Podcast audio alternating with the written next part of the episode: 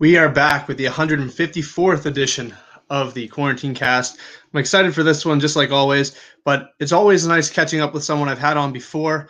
Um, I'm going to speak to Kurt Holobaugh, who's now signed for XFC. Last time I spoke to him, he was right there at the end of uh, his UFC career and was looking forward to to what was next. And uh, here he is. He's he's part of the uh, XFC tournament, and he's doing really well in that. He's in the semifinals.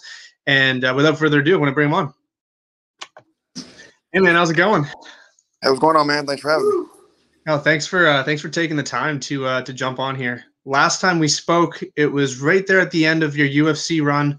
Uh, you didn't know what was next, and uh, man, great things have happened to you in the past uh, in the past few months. Talk about your uh, the past few months for you. What what what what that's been like. Uh, yeah, you know, you know, we talked last time I got released from the UFC, and uh, you know, the big question mark was where I was going to end up, and I wound up signing a pretty good deal with the XFC and entering their 155 pound lightweight tournament. And uh, I think back in November, I got a first round TKO stoppage over my opponent, and moving on to the semifinals here, May 28th in Iowa. Yeah, man, it's uh, it's, it's been a crazy few months. I want to talk about that performance in particular was the first time you'd gotten your hand raised uh, since 2017. How big was that for you to to go back and and get that win and get your hand raised? And it only took 26 seconds. Uh, you know, it was huge. I kind of consider that as probably one of the biggest wins of my career. Um, and and one of the main reasons why is because I had all of my kids there to watch me fight live for the first time ever. So that was a big deal to me. And just to get on a big stage, NBC Sports, uh, moving on in the XFC lightweight tournament, was uh, it was pretty awesome. Did you feel any extra pressure, not just because it was your first fight outside of the UFC, but there was that little bit of a skid that you were going through? Yes, you were fight high level opposition, but uh, did you feel like with that losing skid that you were on, that you felt uh, a lot more pressure going into that one? You know, I really didn't feel any pressure at all, and I think that was that's really why I was able to perform so well. You know, there's so much pressure in the UFC and fighting on that humongous stage, and um, you know, I, I, know how good I am. I know I fought some of the best guys in the UFC while I was there, and um, you know, I think that's where mainly the pressure is. But when I take that pressure off my shoulders, I feel I'm able to perform up to my ability. You said you were able to compete with your with your kids in attendance. Was there was there a crowd, or was it just like you know exclusively to like families and whatnot? Um, basically family. You know, uh, I mean, there was a few people there. They opened it up uh, I just don't think they did a, they did a really big gate, but you know, uh, it was about six hours away from my hometown, so a lot of my family just drove in. Plus, I have I had some family already living in Georgia, so they all got together, came over, and uh, came over and uh, you know was able to watch me live and see me have one of my greatest performances. I know uh, I've spoken to a couple of guys, and they said that they feel like when their family's there, it doesn't really feel like a fight. It just kind of feels like you're at home. Um, did you feel that at all as well? Like, you know, there was no pressure of being away from your family for too long. You got to kind of be around uh, people that you know well and uh, and whatnot. Not really. No, I was just excited. You know, no pressure was on my shoulders. I had my kids there. Uh, you know, a couple days before the fights, before the fight, so um, I was just enjoy having them around. A lot of times when you see guys go out and fight, they go off and they do, you know, six to eight week training camps. They leave their families back at home, and sometimes that's really hard. Uh, and that's what I struggle with every time. Every time I leave to go fight, I have to leave my families back home, my kids, my fiance, and uh, you know, I think having them there made me feel better than ever. You're you're a month away from your fight. You're fighting uh, Scott Hudson on on on May 28th. What's your thoughts on the matchup? Um, you know, he's a good opponent. Um, you know, I'm not taking this guy lightly. Uh, like I've been saying a lot that I've fought tougher guys than him, and I know that uh, you know he's getting pissed that I'm saying that. But I mean, I, have yet to feel that he's fought and beat that guy that that's earned him to say he's the toughest guy yet. So yeah, it, you know, if he comes in beats me, then I, think he's earned that right. And the next guy that fights him or whoever fights him in the finals is going to say, yeah, now now this is the tough fight. But uh, man, uh, you know, good, respectful guy. I think we live uh, a lot of the same lifestyle. I know he runs a gym back home. Um, you know, I run two gyms back home. I'm teaching kids every day, um, and, and that's what I've built my career in the last couple years around. So I, I, feel that we're very similar in that department. Um, but respect to him, he, he's going to be a tough fight. I know he's got some good, uh, some good Muay Thai, some good striking. So I'm I'm excited for that. I'm excited to see well how this fight goes. Overall, with the tournament format, um, is that something you like? You know, knowing like you know, in a year's time, this is a you know Tom O'Connor might be the guy I fight next. Do you like having that? Uh, you know, knowing that these are the people that I'm going to possibly fight next. You know, it li- limits it down. Do you like that format? Um, uh, you broke up. Can you say it again? Do you like the tournament type format where you got you get to know everyone that could be on your radar? Um, I still didn't quite hear you. I think you're, uh, you're breaking up just a little bit. Do you uh, can you hear me now? Can you hear me now?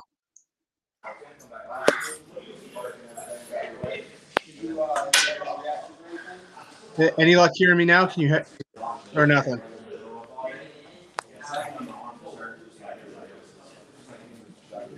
Yeah. See, see if you can ask that one more time. Can Can you hear me now? Can you hear me now? Nah, it's, it sound sound like a robot. uh, let's see if I can figure this out here. Uh, audio. How about now? Anything? Nothing. How about uh, how about now? Any any luck now? Can you hear me now? Uh, a little bit better.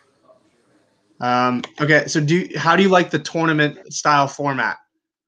Um, you know, I like it, and one of the main reasons I liked it is because after the last win, I already knew who I was fighting. And, you know, we had a date set, but of course, everybody knows they pushed the date back a little bit, which was fine.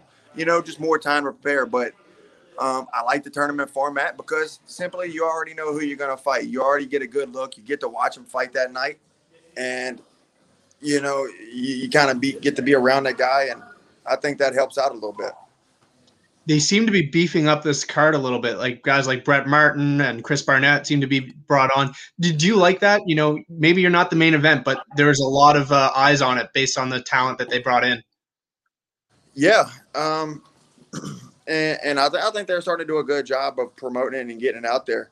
Um, but you know, and, and there there's some pretty good guys, especially if you look up top in that welterweight tournament. You know, you got guys like uh, Bobby Nash, uh, Bobby Nash, and Ryan Ryan Dickerson. Um, th- those guys are really really good. Uh, Bobby Nash fought in the UFC a couple times, and as well as myself.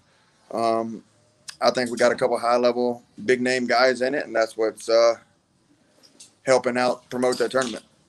So it's going to be held in the Wells Fargo Arena full capacity crowd. That's got to be exciting. You get to be. I, I, know the UFC just had their event down in Florida, but this is going to be one of the first events where you know it's going to be full arena.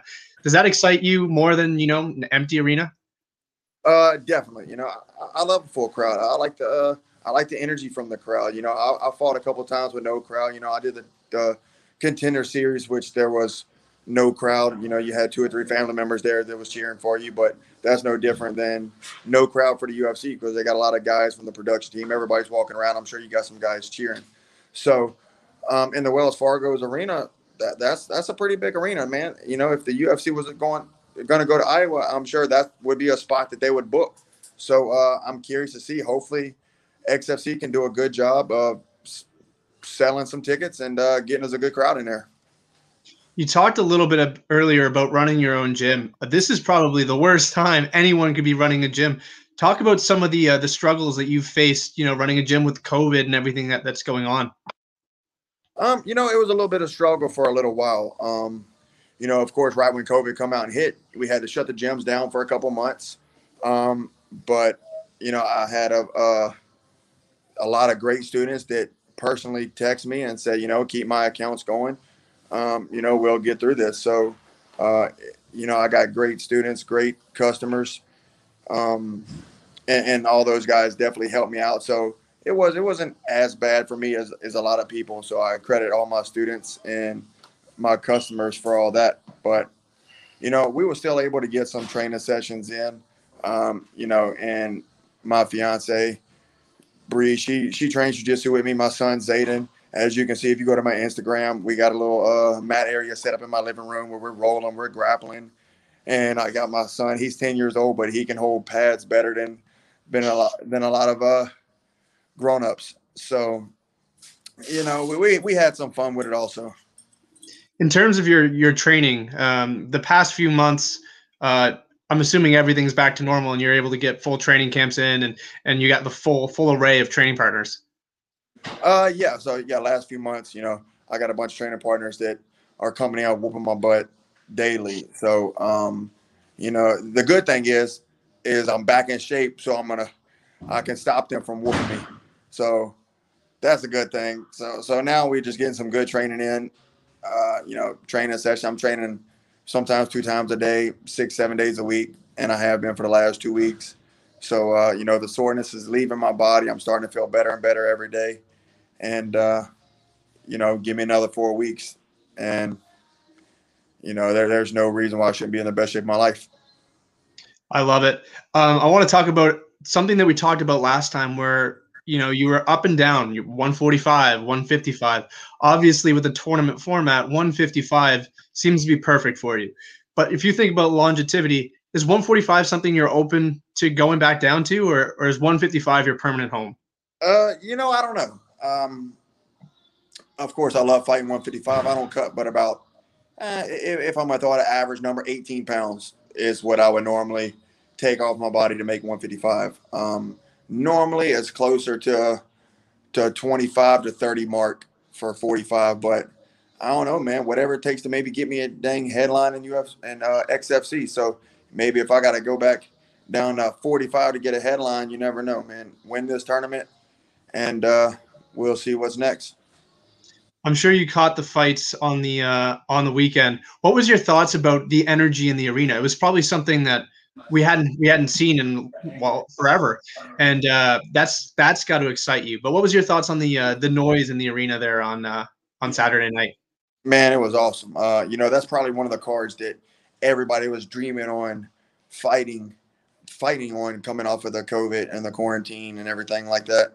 Um, so you know, I'm I'm sure I've had dreams about coming back to a full arena and fighting so it, it was awesome. I, th- I thought the crowd was great. I'm sure, and you can tell a lot of those guys uh, they hadn't been used to that same adrenaline that they normally get. So, um, you know, I thought it was awesome. I love a live crowd, and uh, it was an amazing card.